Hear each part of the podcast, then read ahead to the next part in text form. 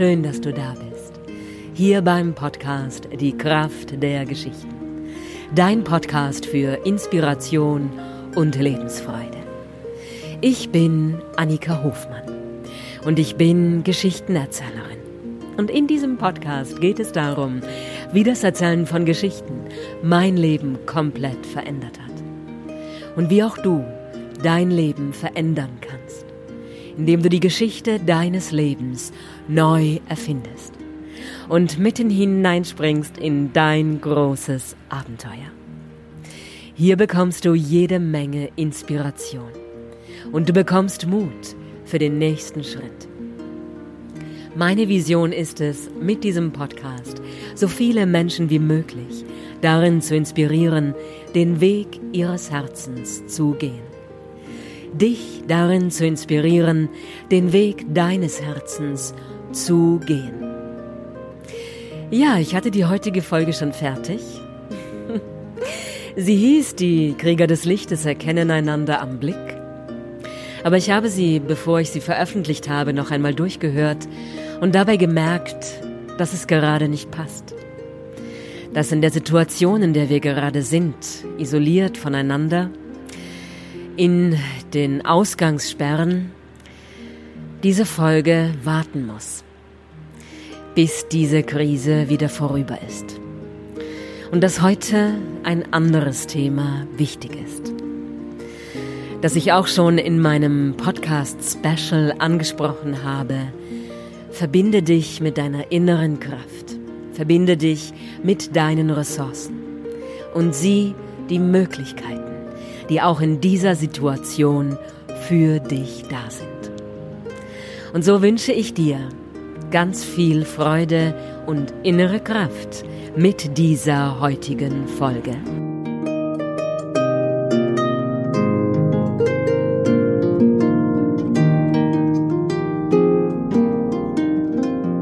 Ganz herzlich willkommen zu dieser heutigen Folge. Verbinde dich mit deiner inneren Kraft. Ja, wir sind noch auf Kotau und die Krise, die Corona-Krise ist jetzt auch hier bei uns angekommen und unser Flug zurück nach Hause, den wir für den 4. April gebucht haben, der wurde heute zum zweiten Mal gecancelt. Und ich muss gestehen, dass ich jetzt doch auch ein wenig aus dem Gleichgewicht geraten bin. Wir sind immer noch an einem der schönsten Orte dieser Erde. Die Insel ist von dem türkis- und azurblauen Meer umgeben. Wir gehen am Morgen im Meer schwimmen und wir machen Frühsport am Strand. Wir essen danach ein Müsli mit den tropischen, köstlichen, reif geernteten Früchten, Papaya, Wassermelone, Mango und Ananas. Und ich liebe das so sehr. Danach machen wir Schule mit Max. Wir teilen uns das auf. Wir Erwachsenen, Andreas und ich. Einer von uns beiden macht mit Max Schule und der andere hat Zeit für sich oder zum Arbeiten und am Nachmittag andersherum. Ich habe heute mit Max Schule gemacht am Vormittag in einem wunderschönen Ressort, das den Blick auf die Sharp Bay hat und Jetzt habe ich meine Zeit, Me-Time, und bin hier zum Buddha-Tempel gefahren. Es gibt auf Kotau einen kleinen, sehr abgelegenen Tempel, den man eigentlich nur zu Fuß erreicht oder auf einer sehr abenteuerlichen Straße, die sehr steil den Berg hinaufgeht und wieder hinunter mit dem Roller. So bin ich gerade hierher gekommen und sitze jetzt in diesem Tempel. Vom Meer kommt der Wind herüber, der Tempel ist zu allen Seiten offen. Es sind vier goldene Säulen mit einem Dach darüber und auf einem erhöhten Podest eine goldene Buddha-Statue, darunter eine kleinere goldene Buddha-Statue und darunter eine dritte, noch kleinere Buddha-Statue. Die stehen für die drei Grundpfeiler der buddhistischen Lehre Buddha, Dharma, Sangha, der Buddha, die Lehre und die Gemeinschaft. Und ja, ich habe das jetzt gebraucht, um so wieder zu mir zu finden, meine innere Mitte wieder zu finden, mich selbst mit meiner Kraft zu verbinden. Und seit ich hier in diesem Tempel bin, spüre ich wie die innere Kraft zurückkehrt und die innere Ruhe. Und was auch immer geschieht, es ist gut und es ist richtig. Und ich merke so sehr, wie diese Empfindungen so verschieden sind, abhängig davon, was wir gerade fühlen. Jetzt, wo diese Situation nicht heimkehren zu können eingetreten ist, macht es mir erst einmal Angst, obwohl es eigentlich für diese Angst gar keinen Grund gibt. Und das Gefühl, verbunden zu sein mit meiner großen Tochter, zusammen zu sein mit den anderen, die zu meiner Familie gehören, unserer Lucy, unserem Hund, eben unserer, meiner großen Tochter und dass die Kinder mit den Nachbarskindern spielen können, wird plötzlich in diesem Gefühl der Unsicherheit riesengroß. Und wenn ich wieder zurückkehre in meine innere Mitte, atme und diese innere Ruhe wiederfinde, dann kann ich aus dieser Perspektive der Ruhe auf diese Situation schauen wow, da kommt gerade ein Roller vorbei, kann ich aus dieser Situation der Ruhe wieder auf dieselbe Situation schauen und sie ist vollkommen anders. Dann weiß ich, ja, ich freue mich von ganzem Herzen wieder mit meiner großen Tochter verbunden zu sein. Ich freue mich, wenn die Kinder wieder mit unseren Nachbarskindern spielen können. Ja, aber ich werde das Meer vermissen. Ich werde die köstlich gereiften Früchte vermissen. Ich werde dieses köstlich scharfe Thai-Essen vermissen. Die Palmen, die Kokospalmen, dieses leuchtende Meer, die leuchtenden Farben und die Blumen. Und es ist tatsächlich alles eine Frage der Perspektive. Und um dich und auch mich ein wenig aufzuheitern, kommt am Ende dieser Folge heute eine kleine Geschichte. Aber erst will ich auch dich darin begleiten, die Chancen in dieser Situation zu erkennen. Für uns bietet sich jetzt gerade die Chance, noch einmal als Familie zusammenzukommen in dieser Abgeschiedenheit und in dieser inneren Freiheit, die durch diese Situation entsteht. Ich habe die Möglichkeit, weiter zu arbeiten an den Dingen, die mir gerade am Herzen liegen, die ich kreativ gerade erschaffe. Und ich bin davon überzeugt, dass jede Situation, so schwierig sie zu sein scheint, eine Chance in sich birgt. Und es liegt an uns, den Blick darauf zu richten. Den Blick auf die Möglichkeiten zu richten. Und ich weiß, das klingt jetzt gerade vielleicht hart oder es macht dich vielleicht sogar wütend.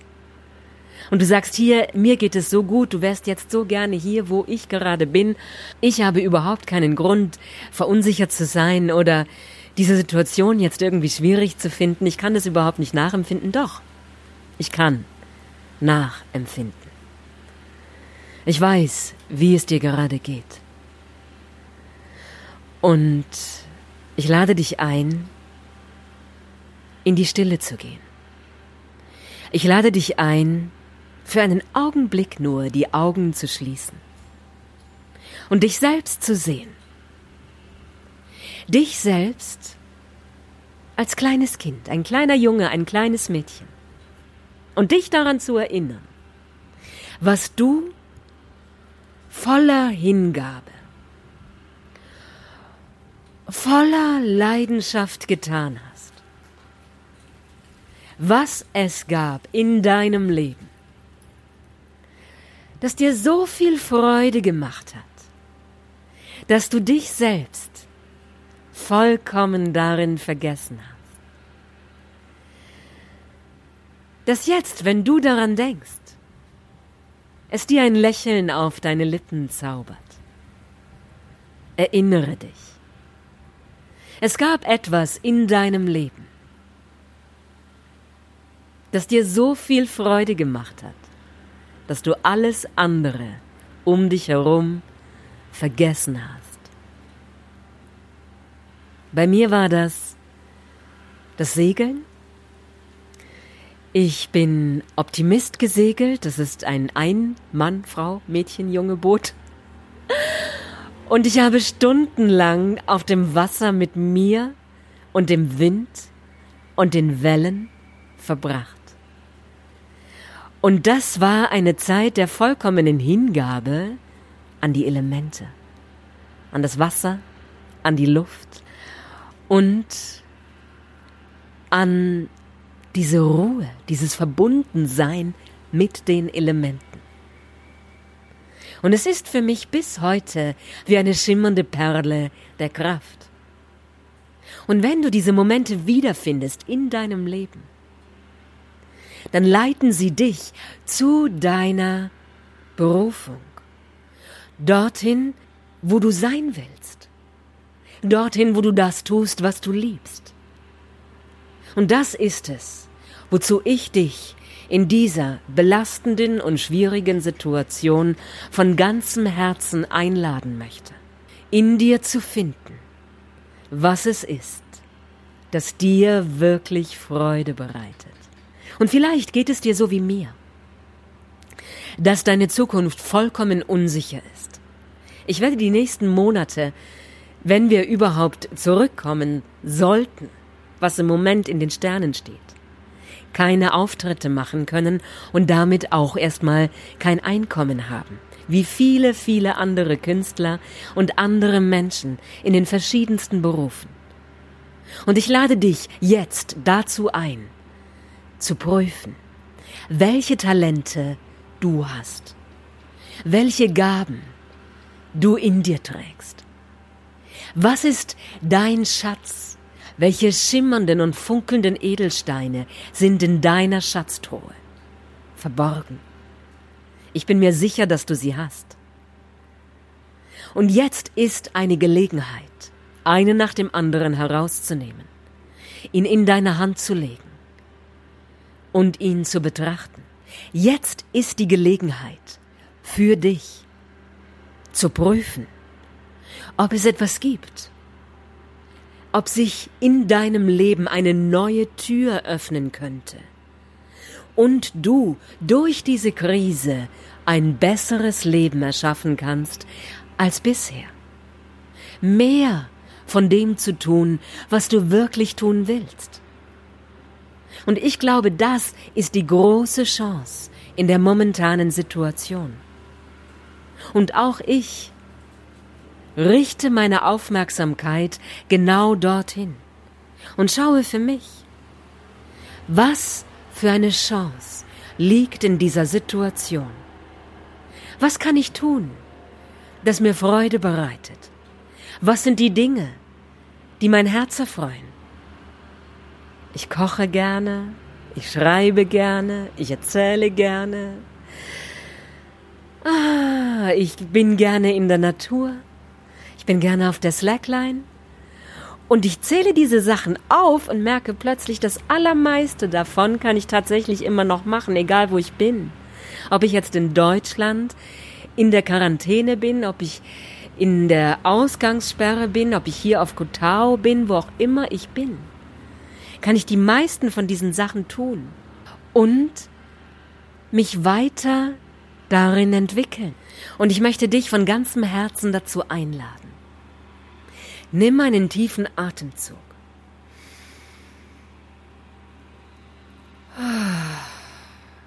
Atme aus und spür, wie du mit jedem Einatmen weit wirst und wie du mit jedem Ausatmen wieder zurückschwingst. Weit werden im Einatmen und zurückschwingen im Ausatmen.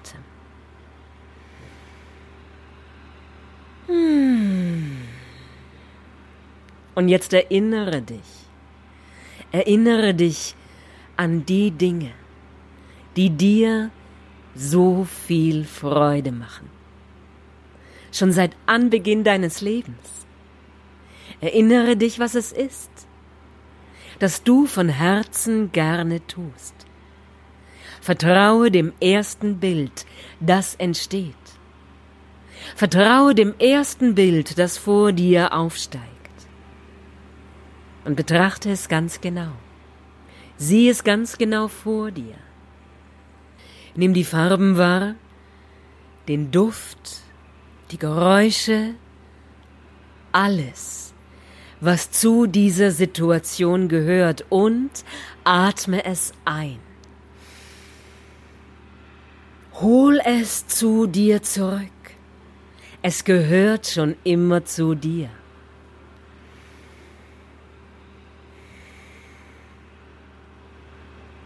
Spür das Lächeln auf deinen Lippen, wenn du diese Situation tief in dich einatmest und sie ganz zu dir zurückholst. Das ist eine Perle in deiner Schatztruhe. Hüte sie gut und betrachte eine nach der anderen. Ich bin mir sicher, es gibt mehr als eine Sache, die dir von Herzen gut tut und die dir von Herzen Freude macht, die du niemals als wirklich anstrengend empfindest weil es dir so viel Kraft zurückgibst, wenn du diese Sache machst. Verbinde dich. Und ich erinnere dich an dieser Stelle an eine Szene aus dem Alchemist. Santiago der Hirte sitzt auf der Bank in Tarifa, er schlägt das Buch auf, das er gerade gegen ein dünneres getauscht hat, und neben ihn auf die Bank setzt sich ein alter Mann. Was liest du da? fragt der Alte. Santiago reicht dem alten Mann das Buch. Aus zwei Gründen. Zum einen kann er den Titel nicht richtig aussprechen und zum anderen hat er keine Lust auf eine Unterredung. Und er glaubt, der Alte kann bestimmt nicht lesen und wird, um sich keine Blöße zu geben, von sich aus die Bank wechseln. Aber er ist überrascht. Der Alte schlägt das Buch auf und sagt, es ist ein äußerst wichtiges Werk. Aber es ist langweilig. Santiago ist erstaunt. Der Alte kann nicht nur lesen. Er kennt sogar dieses Buch. Noch ist er in Tarifa und er hat immer noch die Gelegenheit, es gegen ein anderes umzutauschen. Der Alte aber fährt unberührt fort. Dieses Buch handelt von dem, wovon die meisten Bücher handeln. Und von der größten Lüge der Welt. Jetzt wird Santiago neugierig und er fragt, was ist die größte Lüge der Welt? Es ist diese, sagt der alte Mann. Wenn wir auf diese Welt kommen, dann wissen wir wofür und warum. Und wir glauben daran, dass wir es eines Tages tun werden. Aber in einem bestimmten Augenblick in unserem Leben vergessen wir diesen Grund unserer Existenz, unseren persönlichen Lebenstraum. Wir glauben nicht mehr daran, dass es möglich ist. Und von diesem Augenblick an wird unser Leben vom Schicksal gelenkt. Und das ist die größte Lüge der Welt. Bei mir war es anders, sagt Santiago. Mein Vater wollte, dass ich Priester werde. Aber ich bin Hirte geworden. Das ist besser, sagt der alte Mann. Schließlich reist du gerne. Moment, denkt Santiago. Er hat in meinen Gedanken gelesen. Ja, die größte Lüge der Welt. Unser Leben wird nicht vom Schicksal gelenkt. Wir selbst bestimmen über unser Leben. Du bestimmst über dein Leben. Nimm das Ruder deines Lebens wieder in die Hand und sei du selbst der Kapitän auf deinem Schiff. Und auch wenn die Situation jetzt schwierig ist und zum Verzweifeln und dir die Decke auf den Kopf fällt und du glaubst, du hältst es nicht länger aus. Es gibt auch in dieser Situation eine Möglichkeit, eine Tür, die sich für dich auftut. Und dahinter sind die Möglichkeiten deines Lebens. Und ich lade dich ein, dorthin deinen Blick zu wenden. Schau auf die Möglichkeiten. Schau auf all das, was deine Schätze sind, was du in dir trägst. Schau auf deine Gaben, schau auf deine Talente, auf deine Fähigkeiten. Und lass es zu, dass diese Gaben sich in dir entfalten dürfen. Breite deine Flügel aus. Heiß dein Leben willkommen. Und geh auf dich selbst zu.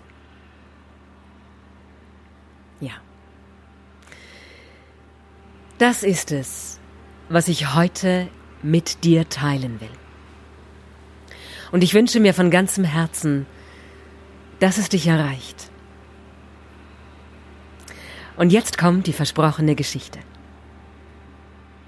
Es ist eine Geschichte von Hoja Nasruddin, dem Eulenspiegel des Orients. Und Hoja Nasruddin, der kam eines Tages auf den Bazar in Marrakesch. Und in der Medina von Marrakesch gibt es unzählige, viele kleine Gassen. In jeder Gasse wird etwas anderes verkauft. In der einen riecht es nach dem Leder der Gerber. Und dort werden die Schuhe und Taschen verkauft. In der anderen Gasse wird geschlachtet. Und die Katzen warten auf die Überreste, die von den Tischen zu ihnen herabfallen.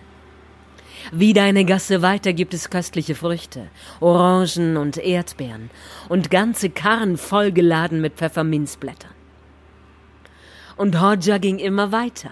Er ging weiter und weiter bis ans Ende der Medina. Denn dort wurden Tiere verkauft. Und er wollte Esel kaufen. Zehn Esel, die er in sein Dorf bringen wollte. Der Händler nannte den Preis, man handelte hin und her, schließlich einigte man sich. Und Hodja trieb die zehn Esel zum Stadttor hinaus. Als er die Tore der Stadt eine Weile hinter sich gelassen hatte, da dachte er bei sich, Hodja, du bist ein Dummkopf. Du kaufst Esel und du gehst zu Fuß. Also setzte er sich auf einen der Esel. Er trieb die anderen vor sich her. Und wie er eine Weile so geritten war, da sagte er sich, ah, die Händler auf dem Bazar sind allesamt Gauner. Ich will doch noch einmal nachzählen, ob sie mich nicht reingelegt haben. Und er zählte seine Esel. Eins, zwei, drei, vier, fünf, sechs, sieben, acht, neun. Hab ich's mir doch gedacht. Ich habe zehn Esel gekauft, ich habe neun Esel bekommen. Na toll. Er stieg vom Esel herunter und erzählte abermals. Da waren es wieder zehn. Allah sei Dank, doch alles in Ordnung. Er stieg wieder auf den Esel, ritt weiter und zählte noch einmal. Da waren es wieder neun. Und so ging es in einem fort. Er stieg vom Esel herunter, zählte, stieg wieder auf, zählte, stieg herunter, zählte. Er war inzwischen vollkommen verwirrt. Aus der Ferne, da kam ihm ein Mann auf einem Kamel entgegen. Und als dieser den Hodja Nasruddin erreicht hatte, da wandte sich der Hodja an den Fremden in seiner Verzweiflung und er sprach, Bruder, hilf mir. Ich weiß nicht, was hier los ist. Ich war auf dem Bazar und ich habe zehn Esel gekauft. Und wenn ich auf meinem Esel sitze, sind es nur noch neun. Und wenn ich heruntersteige, sind es wieder zehn. Ich verstehe das nicht. Nun, mein Bruder, weißt du, es ist alles eine Frage der Perspektive. Es kommt immer darauf an, wie du die Dinge betrachtest. Sitzt du auf deinem Esel, zählst du neun. Steigst du vom Esel herunter, zählst du zehn. Und ich, der ich dir entgegengeritten gekommen bin, ich zähle elf.